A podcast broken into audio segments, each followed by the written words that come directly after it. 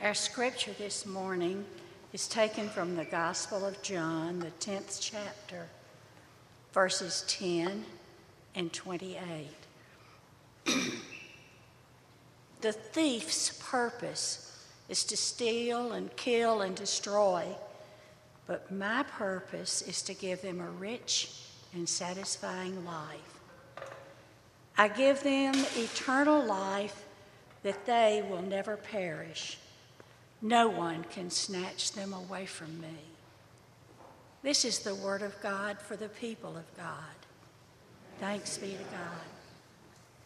Amen. Thank you, Betty. Good morning.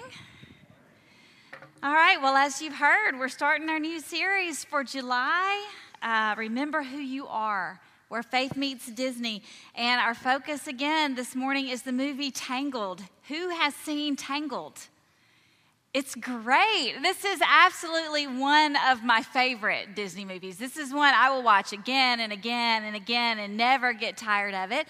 Um, in case you're not familiar with this movie, it is based off the story Rapunzel, written by the brothers Grimm, which is an extremely dark story. If you have ever read Rapunzel, uh, Disney has a different version. It's much lighter, right? Uh, much easier on us. Um, here's how it goes in the Disney version An old woman named Mother Gothel kidnaps the king. Well, that's dark. She kidnaps the king and queen's infant daughter so she alone can have access to the healing power that is in the little girl's hair. So she locks Rapunzel in a tower in a forest and raises her as her own daughter.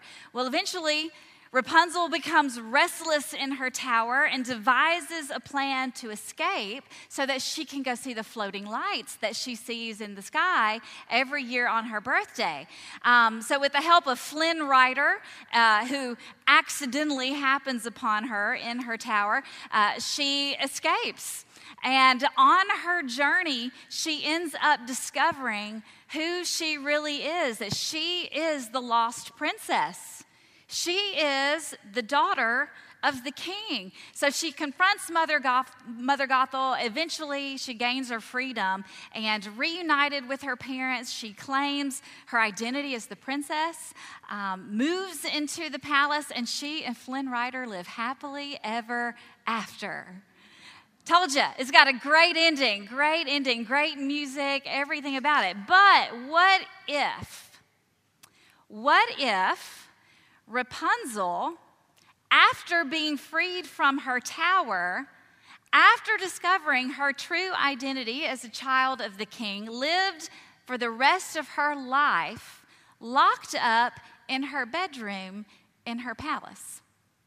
What if, even in the midst of her freedom, even knowing who she really was, she continued to live as a prisoner? What if, even while she lived in the palace, Rapunzel maintained a tower mindset, choosing always to focus on what was in her past, living according to that old storyline, forever remaining a victim.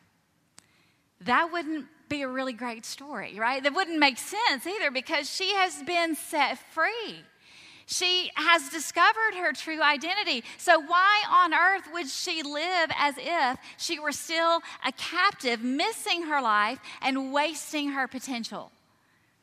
Few people would show up to watch a movie with an ending like that. I mean, that is not why I go and watch a Disney movie. I watch Dis- Disney movies because I expect to find an ending that can give me some hope, that can give me a sense of victory, um, a sense of relief and satisfaction that whatever problem the main character was facing, they overcome it in some way. I mean, I don't want to watch a Disney story that ends up with our protagonist still locked up as a prisoner.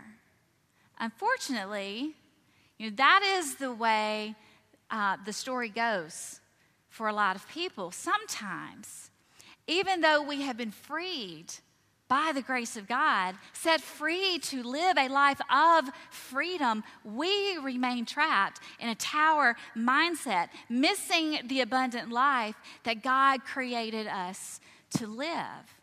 So, this morning, I want us to talk about two things that can keep us trapped in a tower mindset living according to an old storyline and maintaining a victim attitude.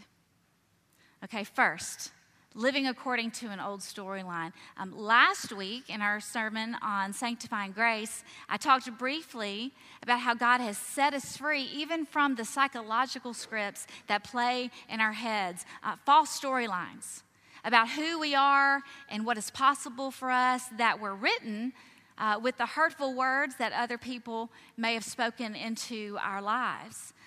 Let's never underestimate the power that words have on us or on someone else. The words spoken into us affect us deeply. They can connect us or disconnect us to our purpose. They have the power to affect who we become, how we relate to, how we treat other people. They can affect how we view ourselves and how we treat ourselves. Um, they can even affect how we view God. Now, what I want to do real quick is have you watch a couple of clips from Tangled, to, and I want you to notice how much of a grip the abusive words of Mother Gothel have had on Rapunzel.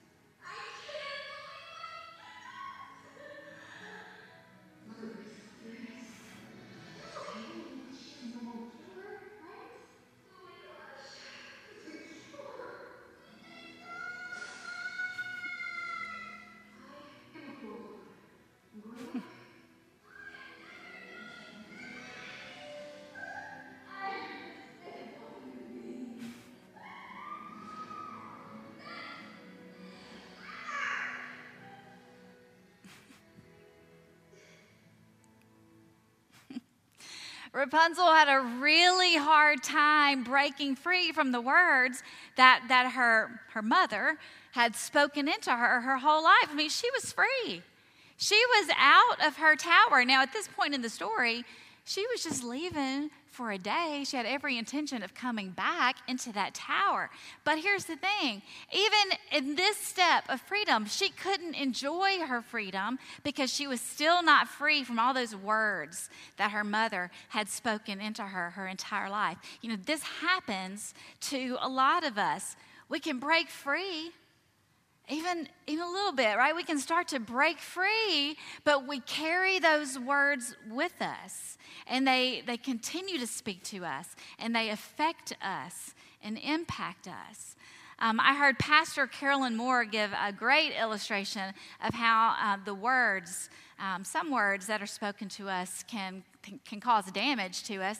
Um, I don't know if you remember those small little refrigerator magnets, little word magnets that used to be really popular. The idea was you'd put them all over, you know, someplace like your refrigerator, just a jumble of words, and then you came up and you would make interesting little sentences, maybe leave little messages for your family on the refrigerator. Did you have some, Deborah? I see y'all. Yeah, yeah, yeah. So, so they had these things. Well, eventually their family tired of them, so she, you know, got them off the fridge fridge, put them in a little box, and put the box on top of her refrigerator. Well, forgot about it up there. And one day she was rooting around for something else that she had put on top of her refrigerator. And she knocked the box over. It flipped upside down. And all those tiny little word magnets dumped into her toaster right? Uh huh. And so she's like, Well, I have to get these things out of my toaster or my toaster is useless. So she said she unplugged it, she took it, she shook it, you know, uh, turned it upside down, shook as many out as she could. Then she got her you know, fingers in there. Then she got some kitchen utensils like a spatula and tried to scrape as many out as she could. Um, but as hard as she tried and, and, as successful as she was with getting a lot of those out, there were some that just got lodged down in some crevices where her fingers couldn't reach and where the utensils couldn't le- reach, and they stayed. Her toaster was ruined. Maybe um, this has happened to you. Maybe there, there are some words that have fallen into your soul, you know, that have been spoken into you by someone else. They're speaking lies into your spirit and they're creating that false storyline and you're just you're continuing to live from those words that have gotten trapped in there and taken root in there. One step to living truly free outside of a tower mindset is identifying any false scripts that have taken root in you. You know, is there a lie that was spoken into you that's keeping you stuck, trapped in the same place you've always been, preventing you from living the life that you were created to live? If so, if you can identify maybe some messages and things, some lies that have been spoken into you, what truth from God can you replace that lie with? You know, go to Scripture, read the truth about who you are, read the truth about who God is. That is the truth that you want to let take deep root in you. If anything is going to get lodged deep within your soul, let it be the truth of God's word. So here's some examples. 1 John 3 1. See what love the Father has given us, that we should be called children of God, and that is what we are. Hebrews 4 15, 16. For we do not have a high priest who is unable to sympathize with our weaknesses, but we have one who in every respect has been tested as we are, yet without sin. Let us therefore approach the throne of grace with boldness so that we may receive mercy and find grace to help in time of need. Or Psalm 146, 8 and 9. The Lord sets the prisoners free. The Lord opens the eyes of the blind. The Lord lifts up those who are bowed down. The Lord loves the righteous. The Lord watches over the strangers. He upholds the orphan and the widow. You rest in the Word of God and let Him root out those false storylines as He replaces them with the truth, the true storyline that He speaks over you. So, another thing that can prevent us from finding freedom is maintaining a victim attitude. Um, there's an incident in John chapter 5 where Jesus encounters uh, a man sitting at the pool of Bethesda. Now, this pool in Jerusalem was rumored to have healing or restorative powers, and so it was a place where, where many broken and sick and disabled people gathered. This particular man had been sitting by this pool for 38 years. In John 5 6, this is what we read. When Jesus saw him lying there and knew he had been there a long time, he said to him, Do you want to be made well? So Jesus saw the man, but he also knew something about this man. He had been in that same place for 38 years. And even after all that time, nothing was changing. This man was stuck. He was alive, but he wasn't living. And so Jesus asked him, Do you want to be made well? And the man says, Sir, I have no one to put me into the pool when the water is stirred up, and while I'm making my way, someone else steps down ahead of me. You know, Jesus is like, I can make you well. Do you want to be well. In other words, when Jesus set him free from the prison of a crippled body, would this man be willing to lay down the victim mentality in order to live the life Jesus would empower him to live? A little later in John 10, Jesus would say this the thief comes only to steal, kill, and destroy. I have come that they may have life and have it abundantly. I give them eternal life, and they will never perish. The Greek word that's translated here as life is a word, this is the way it is Zoe. It's a Greek word Zoe. It does not simply refer to the physical body or the physical world, that's the word bios. Zoe does not refer um, to simply the mind, the emotion, or the will. That's the word suke. You can hear biology and psychology, right? The roots of those words in both of those. Zoe life is life that is full of the Spirit and power of God. It is eternal, it is rich, it is satisfying. It is the life where you live into and fulfill your created purpose. It is the life that Jesus makes available even to us now in the middle of our bios and suke lives. Now, bios and suke life can swing between bad and good all of our lives. We have sick days, we have healthy days, we have joys, we have disappointments. Life has hurts and can be confusing, but Zoe life is what we have underneath it all. Zoe is our permanent placement in the very palm of God's hand, alive forever and safe in Jesus. And here in John 10, Jesus says he came to give us that life. Not a life where we are a victim to what happens to us, but a life that is full of peace and confidence no matter what happens to us. So Jesus healed the crippled man at the pool of Bethesda, saying to him, Stand up, take your mat, and walk. Move on from this place where you've been stuck.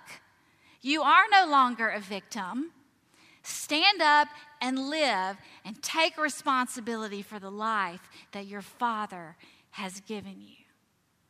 You see, Jesus removed the obstacle that had kept this man stuck for 38 years. He now had no more excuses. And he would be free as long as he chose to no longer be a victim. Our God is a God who removes obstacles. Our God is the one who makes it possible for us to live the Zoe life. But one thing that will trip us up and it will keep us going back again into that tower mindset is thinking that the removing of obstacles means taking away every painful circumstance from our lives. You see, while God frees us from false storylines, we don't always experience a change of circumstances like we might want. God doesn't always remove the painful realities that life can bring us. Not everyone is given their legs back, but everybody is called to take up your mat and walk. Everybody is loved and empowered and freed from the bondage of thinking that our circumstances define us. That the only way to live a life of joy is to have a pain free, trouble free life. And we know that's simply not true. Some of the most joy filled people have gone through or are going through the deepest pain and darkest valleys. This is the powerful truth of the gospel that Jesus saves us not only from our brokenness, but in our brokenness. He doesn't just save us from our painful circumstances, He saves us in our painful circumstances. I recently heard about a, a young woman, a young mother named Becca Bowman She's a young mother of two sons, Titus and Eli. Uh, both of her sons were diagnosed with Batten's disease. Uh, Batten's is a cruel disease. Um, it steals your sight, It robs you of your, your mental, your cognitive capacities. It destroys your motor skills, and it will eventually take your life. Um, about four years ago, this disease took Titus's life. Uh, she shared on her Instagram that he would have been nine this year. She and her husband are currently journeying with their son Eli, who's now five, through this same terrible disease.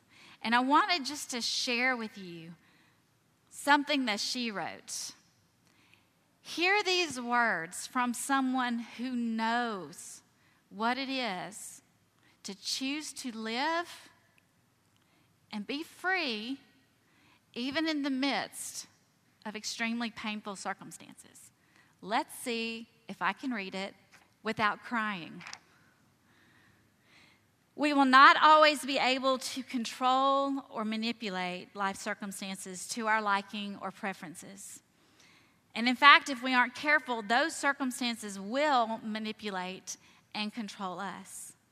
We can choose instead to look beyond our lower story, the broken narrative, and look up to the greater story God is weaving through all of time as He lovingly takes our broken things and creates beauty and goodness through them. This is where we find hope beyond circumstances, joy in the middle of pain, and redemption here and now. No matter the circumstances surrounding us, our powerful writer of the greatest story ever told is at work weaving hope, love, joy, and redemption through our little stories. We no longer have to settle for being lost in darkness, unworthy, and dead. No, rather, we get to rise up, look up, hold on, breathe in, breathe out, step out, step in, refocus, rest, move forward, because all is not lost. And what has been lost is oh so temporarily so. Victories is ours in the upper story in Jesus. That's someone living in Zoe. She's not demanding that her circumstances change before she begins living. She's living a life of redemption now, even in the midst of the hard stuff. And that's really hard stuff.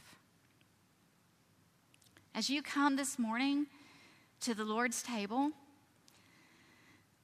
I invite you to just come and feast on His grace and His love that He's made available to you.